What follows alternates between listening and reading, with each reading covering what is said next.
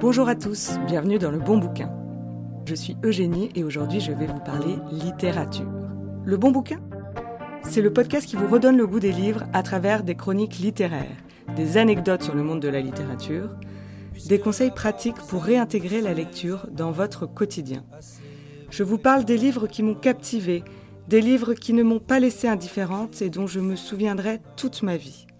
Je vous pousse les portes de ma bibliothèque peuplé de classiques et de romans contemporains, de gros pavés ou de petits livres de rien du tout. Dans ce nouvel épisode, je vous propose un format un peu plus long. Je vais vous expliquer en quoi consiste le phénomène de la rentrée littéraire et des prix littéraires qui vont avec. Et dans la deuxième partie de l'épisode, je vous ferai la chronique d'un livre qui m'a bouleversé, Leurs enfants après eux, de Nicolas Mathieu, qui a reçu le Goncourt en 2018. Vous êtes prêts? C'est parti chaque début septembre, mon vague à l'âme de la fin d'été s'évanouit grâce à l'ébullition de la rentrée littéraire. Quels sont les favoris en liste pour le Goncourt? Que vaut le dernier Welbeck? Quel premier roman sort son épingle du jeu? Cet intérêt est nourri par les médias, les librairies, les réseaux sociaux qui n'ont qu'un mot à la bouche, qu'une expression que dis-je, celle de rentrée littéraire. Qu'est-ce que c'est au juste la rentrée littéraire? Un foisonnement de nouvelles paritions plus alléchantes les unes que les autres, tous les ans entre la fin août et le début novembre? Eh bien, je vous le donne en mille, c'est bien plus que cela. Tout d'abord, pour la comprendre, il faut la dater, cette rentrée. Et c'est à ce moment-là que je dois annoncer à tous les cartésiens, à tous les esprits rationnels, auditeurs de ce podcast, qu'ils n'auront jamais la date exacte de la première rentrée littéraire et qu'il faut en faire le deuil maintenant. Voici les maigres infos que je peux vous offrir. On dit que Mallarmé utilisait déjà le terme rentrée en 1874 quand il parlait de la reprise de la vie culturelle au mois de septembre après la pause estivale. L'expression en tant que telle de rentrée littéraire est apparue dans les années 1930 seulement et dans les pages du Figaro. Ce que vous devez retenir, c'est que la rentrée littéraire est un phénomène qui a émergé progressivement dans la durée, à cheval entre le 19e et le 20e siècle. Quelle que soit sa date de naissance, la rentrée littéraire est indéniablement française. On peut expliquer cette spécificité par la centralisation géographique de la vie culturelle française autour de la capitale, mais aussi de la place qu'occupe la littérature en France par rapport à d'autres pays dont les lecteurs se tournent davantage vers la non-fiction et délaissent un peu la fiction. Fait très important, la rentrée littéraire est indissociable des prix littéraires en général, et plus particulièrement du prix Goncourt. La création en 1903 de ce prix va contribuer à légitimer le genre du roman et s'ériger en guide du grand public grâce à sa visibilité médiatique. Et à partir de ce moment-là, c'est l'avalanche. Dès l'année suivante, en 1904, 22 femmes de lettres lancent le prix Femina. En 1911, l'Académie française fonde le Grand Prix de littérature avant de lancer en 1915 son propre prix du roman. En 1926 est créé le prix Théophraste Renaudot par un groupe de journalistes qui, en attendant le résultat des délibérations du prix Goncourt, ont décidé un peu comme une blague de lancer leur propre prix. Quant à l'interallié, il couronne à partir de 1930 un écrivain journaliste. Cette multiplication des prix littéraires est liée à la fois à l'essor du marché du livre et au développement de la presse, avec la libéralisation de l'écrit, mais aussi à l'expansion d'une éducation rendue obligatoire en primaire. Les prix littéraires récompensent initialement les livres parus dans l'année, mais quand les prix se sont concentrés au mois de novembre, les éditeurs ont commencé à organiser les parutions à la rentrée des grandes vacances. Car même si les prix sont censés couronner un livre publié dans l'année, l'attention médiatique, tout comme celle du jury, se focalise sur les nouveautés de septembre-octobre. Ce foisonnement de sorties à cette période précise de l'année n'est pas anodin, loin de là. Il est méticuleusement pensée. L'objectif de cette rentrée littéraire est surtout d'obtenir de bonnes critiques avant les fameuses fêtes de fin d'année. Que se passe-t-il à cette période? Eh bien, on enchaîne les secrets de Santa avec les cousins, les copains, les collègues, et quand on tombe sur un agate du service gestion des risques, grande amatrice d'arts martiaux et championne de ricochet, eh ben qu'est-ce qu'on fait? On n'a pas un choix immense non plus. Soit on lui offre un mug chat, soit on achète le dernier Goncourt. Parce que tout le monde en parle, ça suscite l'envie et ça fait cultiver d'offrir un livre. Noël est la période de l'année la plus florissante pour la vente des livres, qui reste l'un des objets les plus offerts pour l'occasion. C'est donc un événement primordial et la rentrée littéraire est parfaite pour préparer le terrain et lancer le bouche à oreille. Il faut savoir qu'une rentrée littéraire ne se fait pas en un jour. Elle est le fruit de beaucoup de travail et d'anticipation de la part des éditeurs qui la préparent plus d'un an en avance. Ils sélectionnent les livres, travaillent les publications et apprennent aux auteurs à se vendre. Dès le mois de mai, ils envoient aux libraires les livres définitifs ou même les textes en cours de correction. Ensuite vient le moment de faire du charme aux libraires, journalistes, booktokers ou autres, d'organiser des rencontres d'auteurs, des événements sur les réseaux sociaux. Le but recherché? Que leurs livres sortent du lot, qu'ils soient repérés par un prescripteur et lus par le maximum de personnes. Les libraires, eux aussi, ont un peu de taf pendant les rentrées littéraires. Déjà, ils passent l'été à lire pour repérer le livre qui plaira à leurs lecteurs. En août, ils passent commande, écrivent la chronique de leur coup de cœur sur des petites fiches cartonnées qu'ils installent sur les livres dans leur librairie. On dirait pas comme ça, mais ces petites cartes sont de réels accélérateurs de vente. En septembre, bien sûr, la publicité continue, à destination cette fois-ci du grand public. Les émissions littéraires se succèdent, les magazines vous parlent de leur propre sélection, je cite Rentrée littéraire, les 10 livres à ne pas manquer. Les auteurs sortent de leurs réserves. Les réseaux sociaux portent au nu ou démolissent. Tout est bon pour attirer l'attention, tout est bon pour rafler la mise. Mais qu'est-ce que ça veut dire au juste rafler la mise? Qu'est-ce que ça implique financièrement parlant pour un auteur de remporter un prix? Combien est-ce qu'on empoche? Vous l'avez compris, nous entamons la minute thune, la minute pépette, la minute oseille. À tous les rapaces et les cupides, aux gripsous en tout genre, mais aussi à vous, simples curieux, vous allez être déçus. Ça vous dit quelque chose le prix Renaudot, le Femina, le prix de l'interallié? Eh bien, figurez-vous que si un jour vous remportez l'un de ces prix, vous ne gagnerez pas d'argent, pas un misérable euro, zéro balle. Nada. Du moins, de manière directe. Ce sont ce qu'on appelle des prix honorifiques. Mais le Goncourt, me direz-vous, combien empoche-t-on quand on gagne le prestigieux prix Goncourt? La réponse est un tout petit peu moins décevante, mais seulement un tout petit peu. Vous gagnerez un chèque de 10 euros. 10 euros que la plupart des lauréats décident d'ailleurs de ne même pas encaisser et d'encadrer dans leur salon. Alors, il y a des prix un peu plus généreux. Le Médicis, par exemple, qui est doté de 1000 euros, ou le Grand Prix du roman de l'Académie française, qui attribue quand même 10 000 euros aux gagnants. Mais si vous voulez gagner plus de façon la plus directe possible, il vaut mieux se détourner de ces prix historiques ou institutionnels et viser plutôt les prix financés par une marque, une fondation privée ou une entreprise. Le prix Landerneau, lancé en 2008 par Michel-Édouard Leclerc et ses espaces culturels, qui offre 6 000 euros à ses lauréats.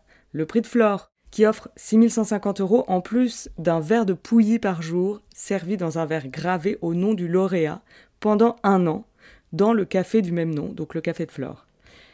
Le prix Vepler Fondation La Poste, qui offre quand même 10 000 euros, et le prix décembre, ex-prix novembre, qui offre 30 000 euros aux gagnants. Ça devient pas mal. N'en déplaise à certains, il n'y a pas que la monnaie sonnante et trébuchante qui compte. Il y a celle qui ne s'entend pas et qui est tout aussi précieuse. Remporter un prix littéraire ou même faire partie de la shortlist offre un rayonnement médiatique considérable et donc une hausse en flèche des ventes.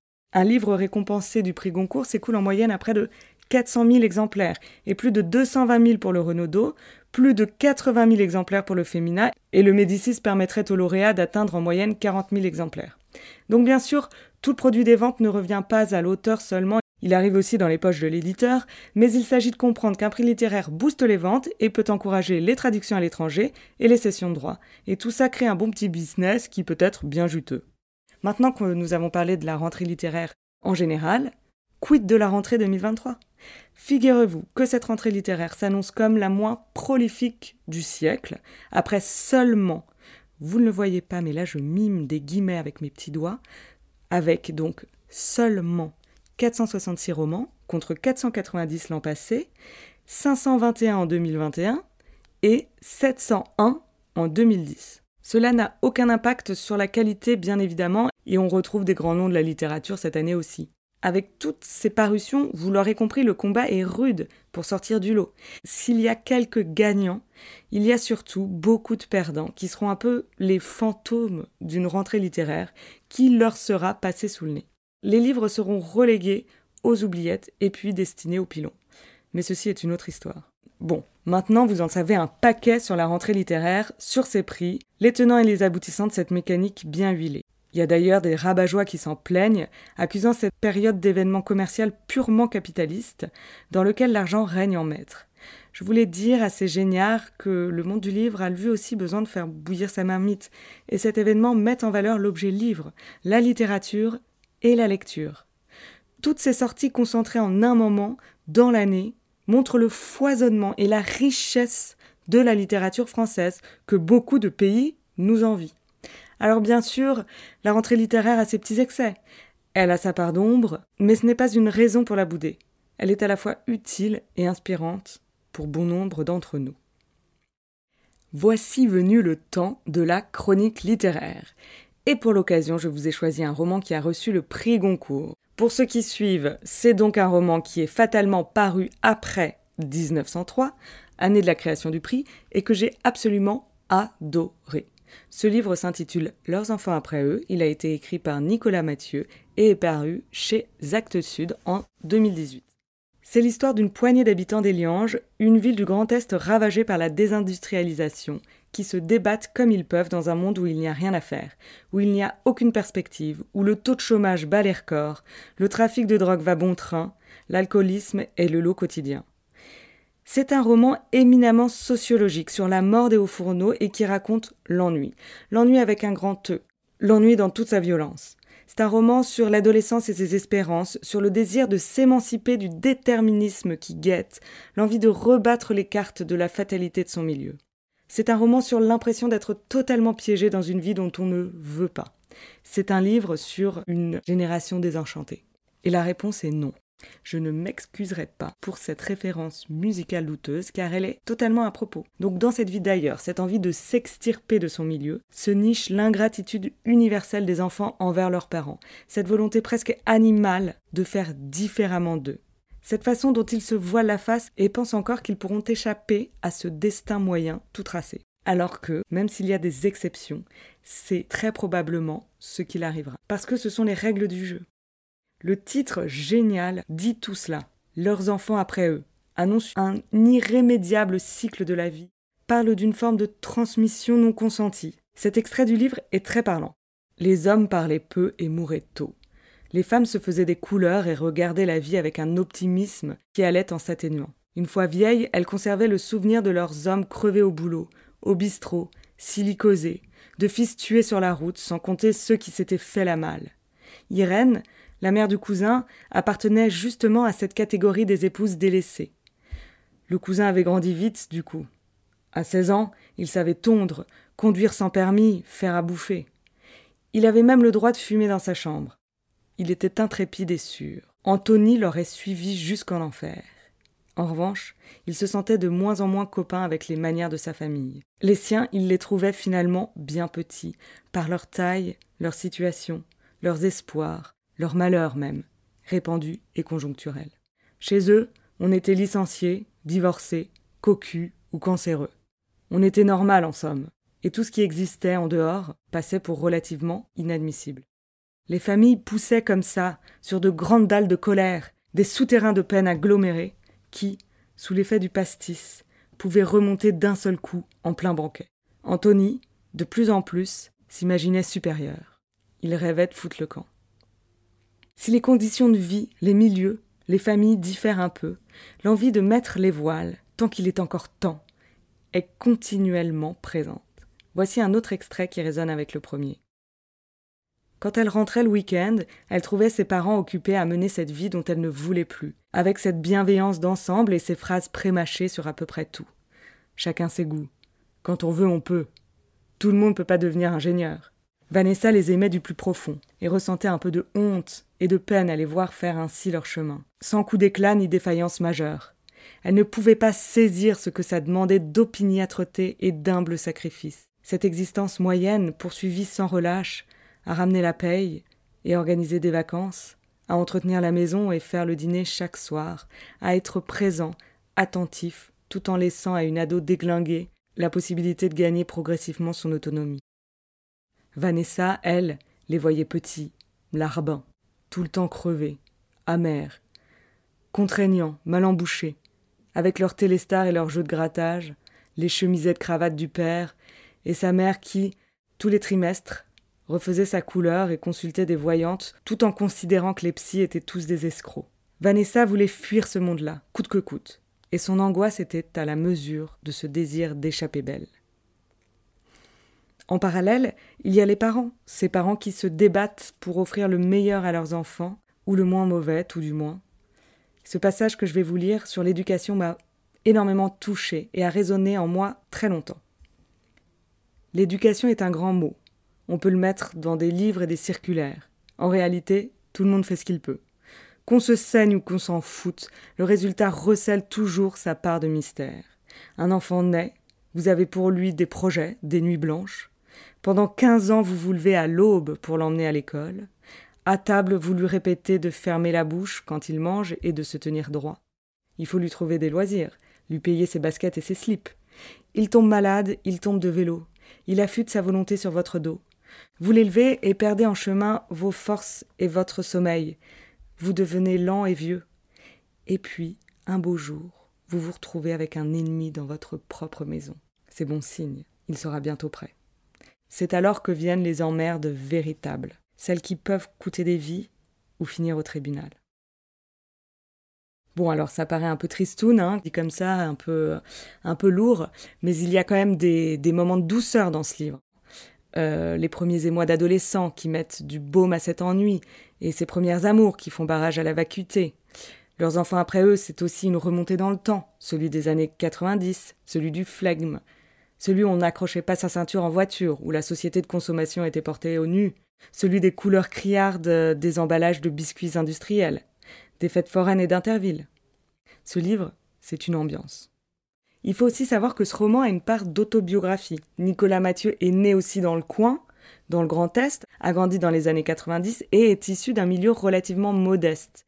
À l'adolescence, ses parents l'inscrivent dans une école privée et c'est là que rapidement il commence à ressentir la différence de milieu social. Nicolas Mathieu, c'est le Annie Ernaux du Grand Est, en plus jeune, moins normand assurément, avec un peu plus de poil au menton. Mais c'est cette même histoire de transfuge de classe, thème qui personnellement euh, me passionne. Comme vous le remarquez, et une fois n'est pas coutume, euh, je vous ai lu beaucoup de passages du livre dans cet épisode. Mais voilà, ce que je voulais vous montrer dans cet épisode, c'est que chaque phrase, chaque mot, chaque chapitre de leurs enfants après eux de Nicolas Mathieu s'apprécie comme du bon vin, comme l'ambroisie des dieux grecs, comme un bonbon artisanal pour les becs sucrés. En somme, on s'arrête à chaque tournure, on savoure les mots, les formules. Cela faisait bien longtemps que je n'avais pas été aussi ému par une écriture. Et j'espère que vous le serez aussi.